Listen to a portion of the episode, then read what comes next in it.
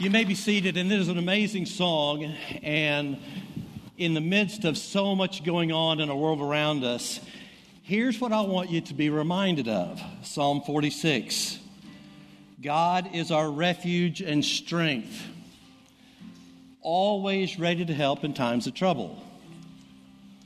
Say, we will, we will not fear when the earthquakes come and the mountains crumble into the sea Go ahead and let the oceans roar and foam. Let the mountains tremble at the waters surge. Boy, we know this the nations are in chaos and the kingdoms crumble. But God's voice thunders and the earth melts.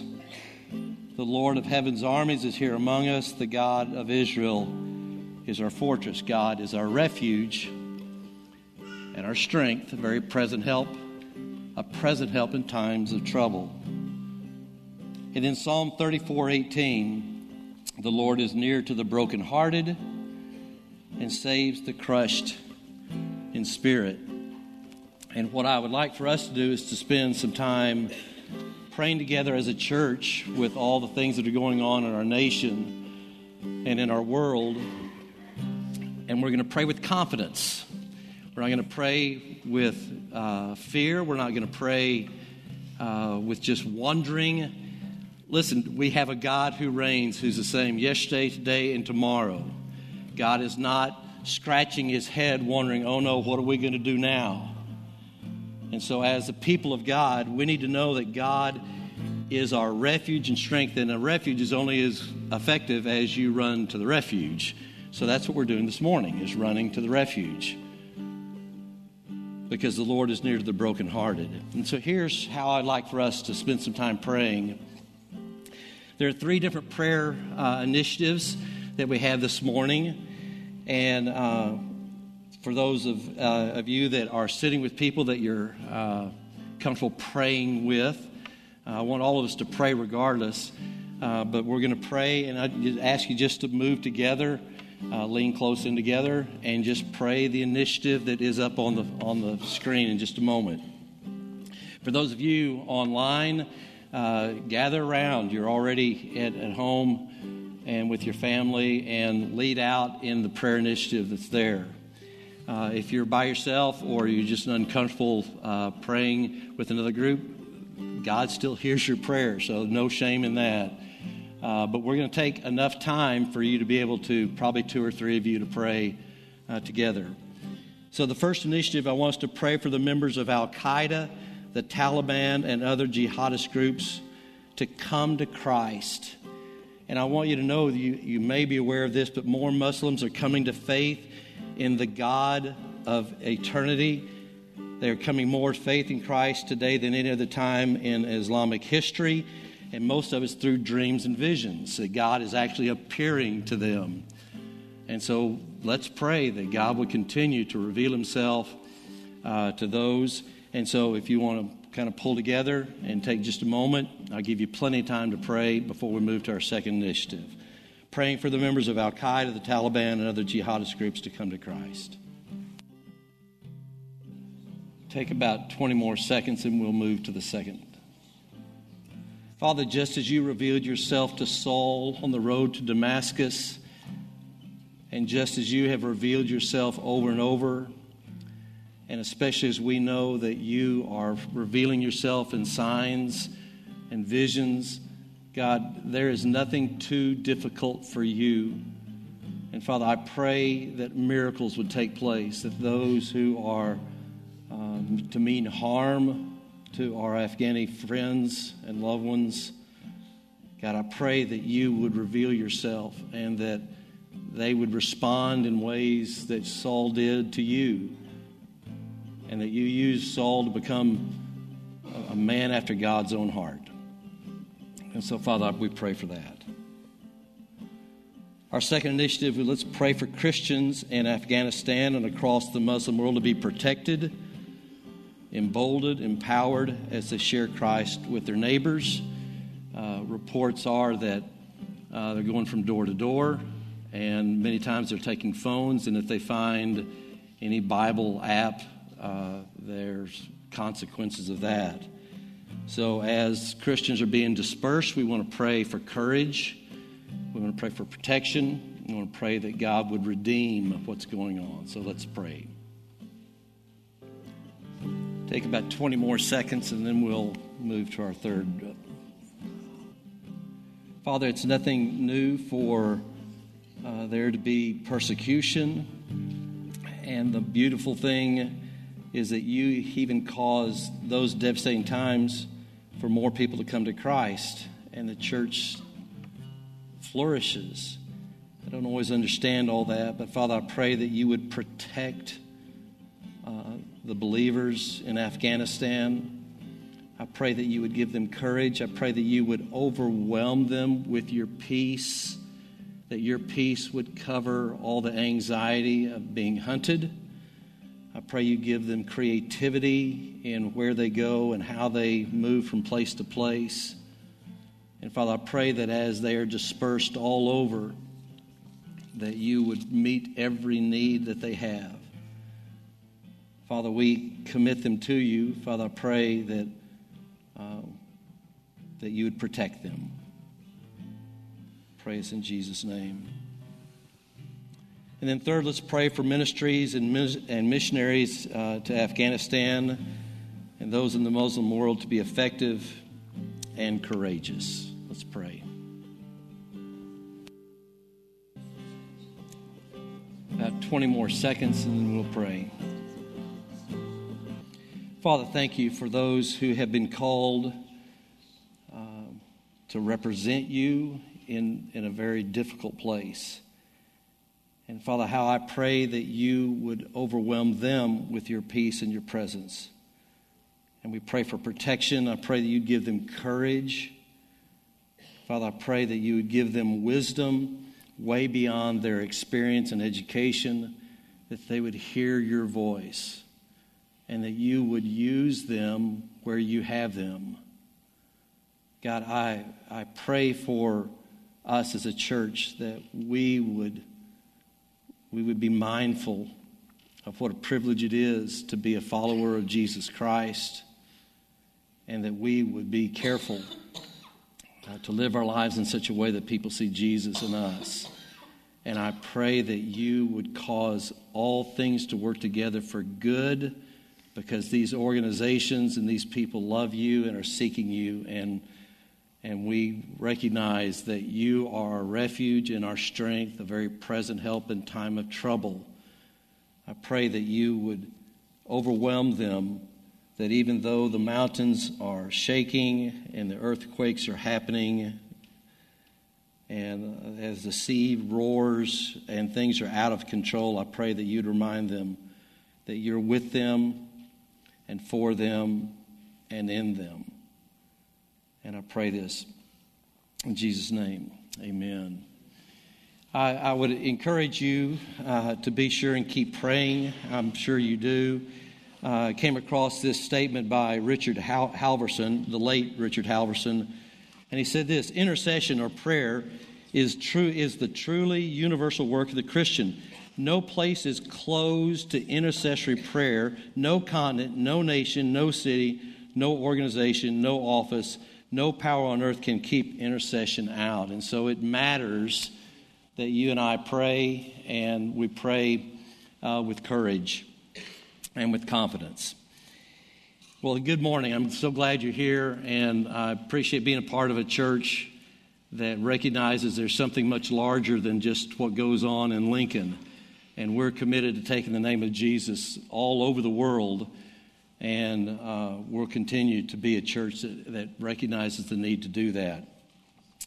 Uh, I, I, I, should have been listening more carefully when Katie was uh, doing announcements. Uh, did she talk about the prayer cards? No? Okay. I am.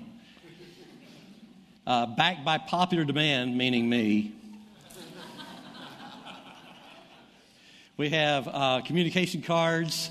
And if you do not want to use uh, the Q code uh, that's right in front of you, you just put your phone on that on camera, on camera mode, put it on the QR code, and up pops an opportunity for you to communicate with us online. And we check those, and it's important to us. Uh, but some of us are old dogs, and it's just easier to write out a prayer request or communicate. And so you can take this and let us know how we, how we may best pray for you. And uh, you can drop that in the offering box as you leave, leave this morning. Uh, so we need some good news, don't we? And John 21 is amazing news. And it is fantastic news. So find your Bible uh, and uh, find the book of John. It should be fairly simple to find that. And we're looking at John 21. And in particular, as we look at John 21, as we head towards the fall, I really want you to know this. I am more encouraged than ever before about what's going on at New Cove and actually in the church, the big church itself. Let me speak for New Cove only at this point. I feel that New Cove is healthier than she's ever been. At the same time, I feel like we are more vulnerable than we've ever been. And I, the reason I say that, and we'll talk about this uh, in weeks to come, uh, our John series will help lead up to it. But our, if we're not careful, we can get diverted onto important but not primary things. And so, as a church, I want to be able to remind all of us why Jesus Christ set us up to be here at this very particular time. And that all the changes that are going on in the world around us, that there's a place for us, and I feel like New Cove is in a great position for us to be able to impact the world for Jesus Christ. I really believe that. But I, at the same time, I think we've got to be careful to make sure that we focus and, and major on major and minor on minors. And so I thought about what, what would Satan love to do? What would the evil one love to do? He'd love to divert us, to get us caught up into things that don't matter. And so John 21 is a passage that we'll get to if I'll hurry up and quit talking so much at this point. But John 21, Peter is in a very bad situation.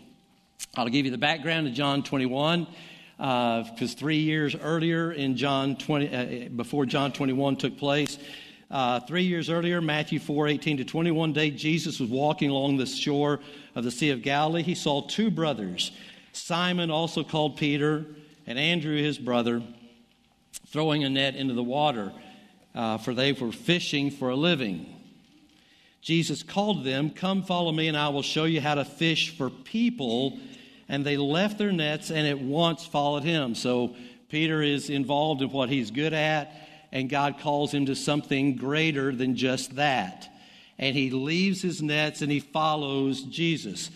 A little later on in, during that year, Matthew 16, Peter's still a brand new uh, follower of Jesus. When Jesus came to the region of Caesarea Philippi, he asked his disciples, Who do people say that I am? Who do people say that the Son of Man is? Well, some say you're John the Baptist, some say Elijah, others say Jeremiah or, or one of the other prophets.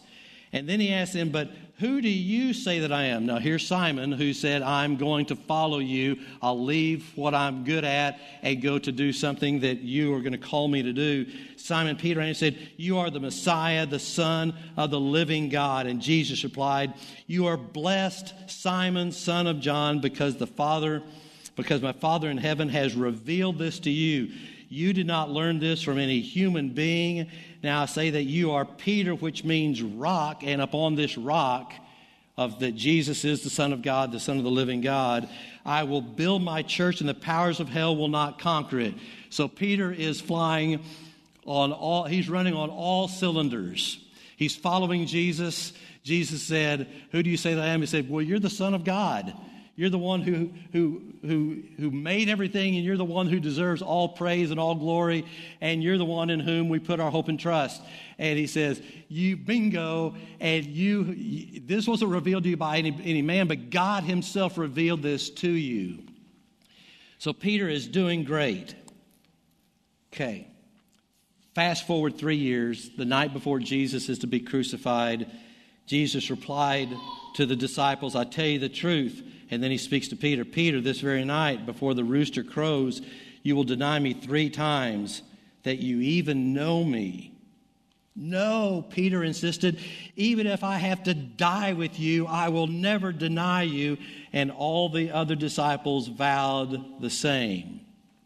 A couple hours later, verse 69, meanwhile, Peter was sitting outside the courtyard after Jesus had been arrested. Servant, servant girl came over and said to him, You were one of those Jews, uh, you were one of those Jews, you were one of those with Jesus the Galilean. But Peter denied it in front of everyone. I don't know what you're talking about. Strike one. Later, out by the gate, another servant girl noticed him and said to those standing around, This man was with Jesus of Nazareth. 70, verse 72. Uh, again, Peter denied at this time with an oath, I don't even know the man, he said. Strike two. A little later, some of the other bystanders came over to Peter and said, You must be one of them. We can tell by your southern accent.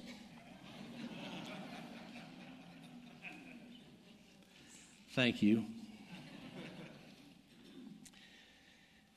Peter swore, A curse on me if I'm lying. I don't know the man. And immediately the rooster crowed. Strike three. Suddenly, Jesus' words flashed through Peter's mind Before the rooster crows, you will deny me three times that you even know me. And he went away weeping bitterly. He denies Jesus.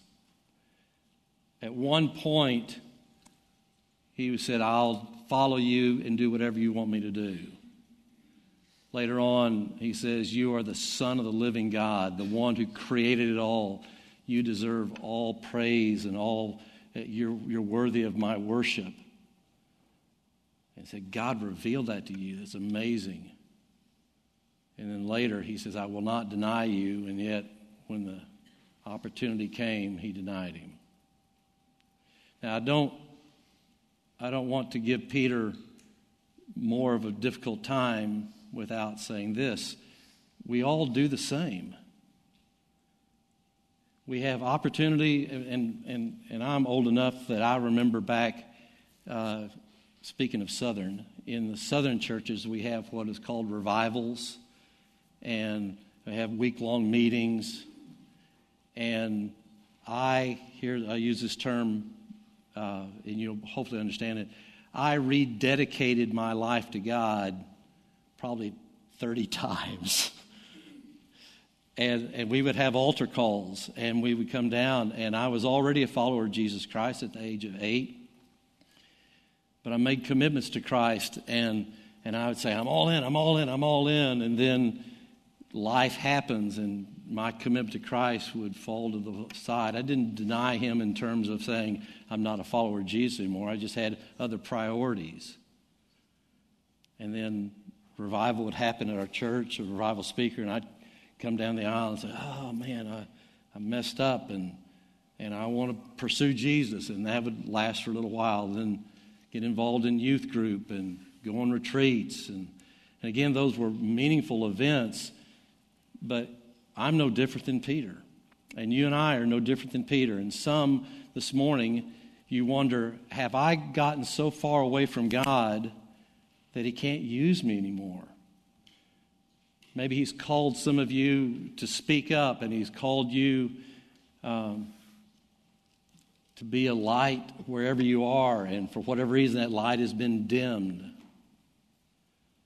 Uh, was talking to one of our church members a while ago, and, and he's in a small group, and, and every week his prayer request for this men's group is God, I, I, I want God to use me in my profession that the people that I see will come to know Jesus. And I want to be, and I think, oh man, how many of us have forgotten that God has placed us exactly where He wants us for such a time as this? And the people He has around you are the ones that need Jesus. And yet we can get so caught up in important things, but not the most important things, good things.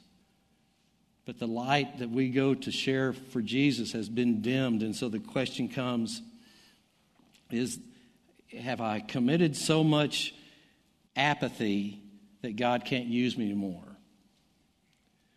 Well, this story is an amazing story. So, Peter has denied Jesus three times. Jesus has been crucified, he's been raised from the dead. And in the passage that we're about to look at, Jesus has re- re- appeared to the disciples two different times and is about to appear to them a third time. But according to what I've seen in Scripture, there's not any place where Peter and Jesus have come face to face. So you talk about awkward. So, this, well, in John 21, from what we can tell, Peter's not had an interaction with Jesus yet, even though Jesus has appeared to the disciples two different times. Okay, John 21, verse 1. Later, Jesus appeared to the disciples by the Sea of Galilee. This is how it happened. Several of the disciples were there Simon Peter, Thomas, nicknamed the twin, Nathanael from Cana in Galilee, the sons of Zebedee, two other disciples. Simon Peter said, I'm going fishing. Well, come along, they all we'll come along, they all said, so they went out in the boat, but they caught nothing all night. Now remember, Peter was called to fish for men, not to fish for fish. In fact, it was kind of put like this Follow me because I have a plan and a purpose greater than you catching fish. We're not exactly sure why Peter returned to his old job. Maybe he just felt like, you know what, I'm a three time betrayer. And so there's no hope for me. I've messed up royally. And I don't know if you feel like that. Whatever, whatever sin, whatever thing you've done or not done, and you just feel overwhelmed with guilt and shame, and you think, I might as well go back to what's familiar. I heard it put this way from Louis Giglio when that happens, some go to a familiar place, even though the familiar place isn't part of Jesus' call on your life. You go to a place you know and you know all too well. You go to the place that's easy to go to but seldom beneficial. It might not be a return to gross sin, but merely a place where you think you can do life without God. Perhaps the grossest sin of all. In a place like this, it's hard to believe you can ever be restored. But I've got amazing news for you restoration is available. This story talks about it. In fact, let me just quickly refer to Revelation 2 that could be a story about everyone in this room. I don't know. But I have this complaint against you you don't love me like you used to it's for whatever reason you've just drifted away. And it's not that you hate God, it's just you've just gotten caught up in other things. And you've drifted and you're not as committed to Christ as you used to be. Verse 5 here's how restoration takes place. Look how far you've fallen. Remember where, what it used to be like when you were committed to Christ. Turn back to me that another the word is repent, an about face. So remember where you've fallen, repent, and then engage. Do what you know what you should do, which is listen and obey. Listen and obey. Listen and obey. That's why we ask you every week to spend time in God's Word, to let God speak to you, let Him listen, and then obey. Well, at back to verse 4. As, as, at dawn, Jesus was standing on the beach. The disciples couldn't see who he was. He's about 100 yards out. He calls out, Hey, fellas, have you caught any fish? No, they replied. And he said, Throw out your net on the right side of the boat and you'll get some. So they did, and they couldn't haul in the net because there were so many fish in it 153 fish. You think, I, I think I know this story. Yeah, three years earlier, right before Peter became a follower of Jesus, he's fishing all night, hadn't caught a thing, and Jesus said, caught anything? Nope. Well, throw your nets on the other side.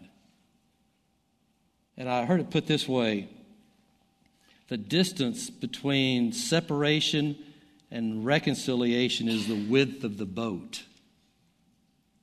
Or another way to put it, we're never far from reconciliation. This is Warren Wiersbe.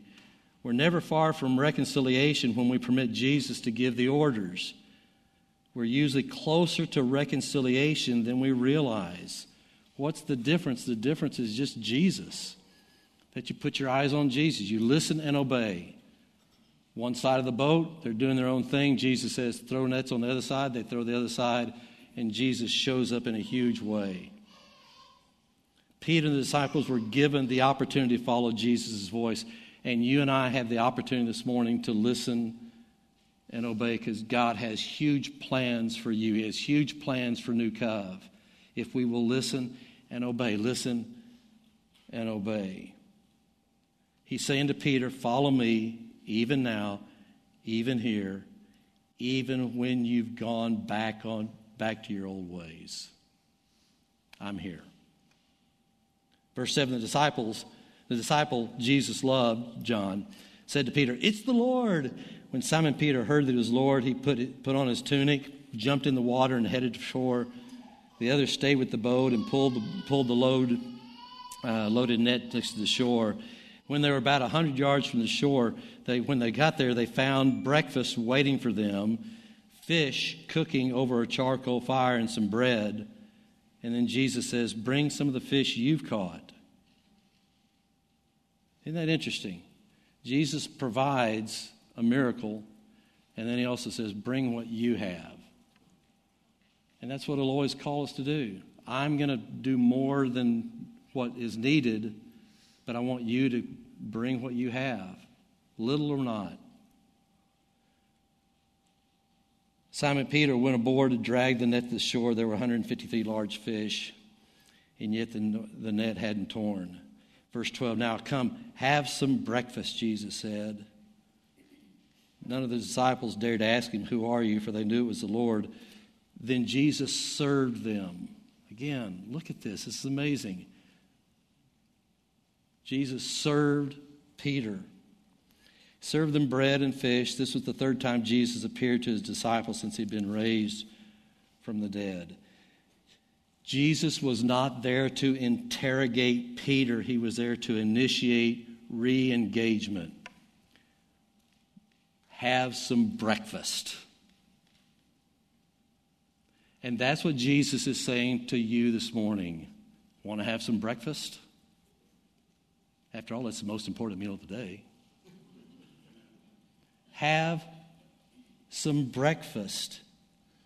Peter had denied Jesus during the time of Jesus' great need, and now Jesus has every right to shame him, to say, What's up with three? But what does he say? He says, Have some breakfast. I care about you. Jesus is inviting you to breakfast, and often we adopt the voice of the accuser and we say, I can't come to breakfast because I'm not cleaned up enough. I've messed up. And Jesus is not concerned about the depth of the mess up, He's concerned about your heart that you would look to Him. He's inviting you to breakfast. Now, I've been speaking to all followers of Jesus this morning. If you're not a follower of Jesus, let me tell you what you have some great news. 1 John 1 9. If you'll confess your sins, he's faithful and just to forgive you of all your sins. Come to Jesus this morning. Come to breakfast. For those of us who are followers of Jesus who have drifted, Romans 8 1, there's no condemnation for those who look to Jesus no shame. Come to breakfast. Jesus does not shame us, He forgives, He redeems, He restores. Now, the voice of the evil one says, Yeah, but look how bad your sin was. Psalm 103 12, He's removed our sins as far as east is from west. Wow. Listen and obey. What does the Bible say? The Bible says He's forgiven you, he loves you. There's no shame. And as far as east is from west, He remembers our sin no more. So when you keep bringing it up, He's going, I don't know what you're talking about. Listen and obey. John 21 13, Jesus served them the bread and served them the fish. He served them breakfast. Come to breakfast. You're invited to breakfast. Jesus, the extraordinary, meets you in the ordinary to cast a vision of the supernatural. And that's what he's calling you to is the supernatural, which means you've got to look to Jesus for supernatural to happen. And I want you to respond this morning by accepting the invitation to breakfast. And we've provided breakfast. I'd like for you to find the, communi- uh, the communion.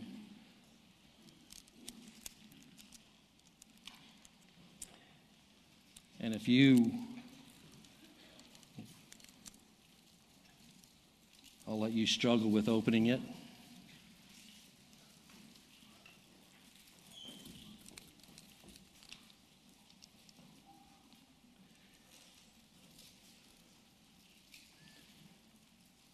And as you receive communion this morning, would you just simply accept God's invitation to come to breakfast?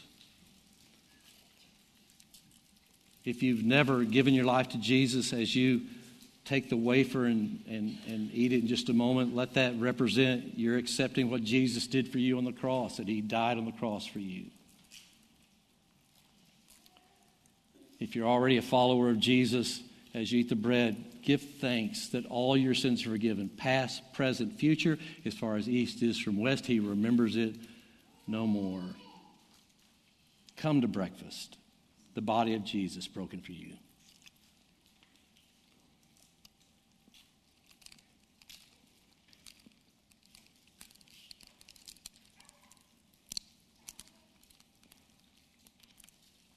Father, thank you that there's no condemnation for those who receive you and who live in you.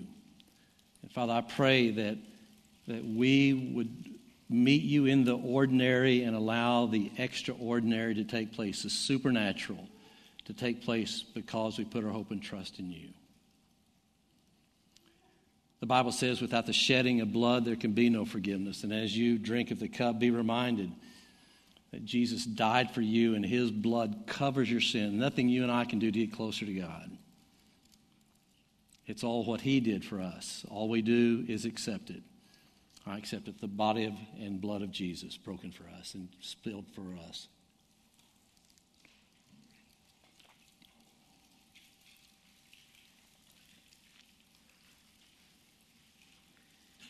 Father, thank you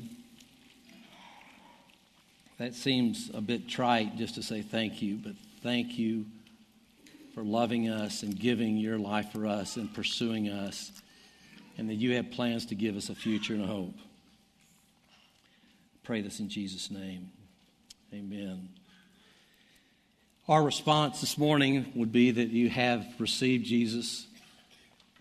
If this is your first time to make your commitment to Jesus, will you please let us know whether you go through the QR code or on the card, put your name and a way for us to contact you. I would love to spend some time talking to you about what it means to know Christ. Um, if you have questions, there are places for you to be able to respond, to let us know. Uh, our Bible reading this plan, if you're using YouVersion, which, by the way, thank you, we live in a place where we have freedom that we can have the phone app on our phone. And uh, if you're using YouVersion, we have a Bible reading plan, commitment, recommitment, that will be a good place to get started as we commit to Christ. So uh, listen to this next song and let the words speak to you this morning.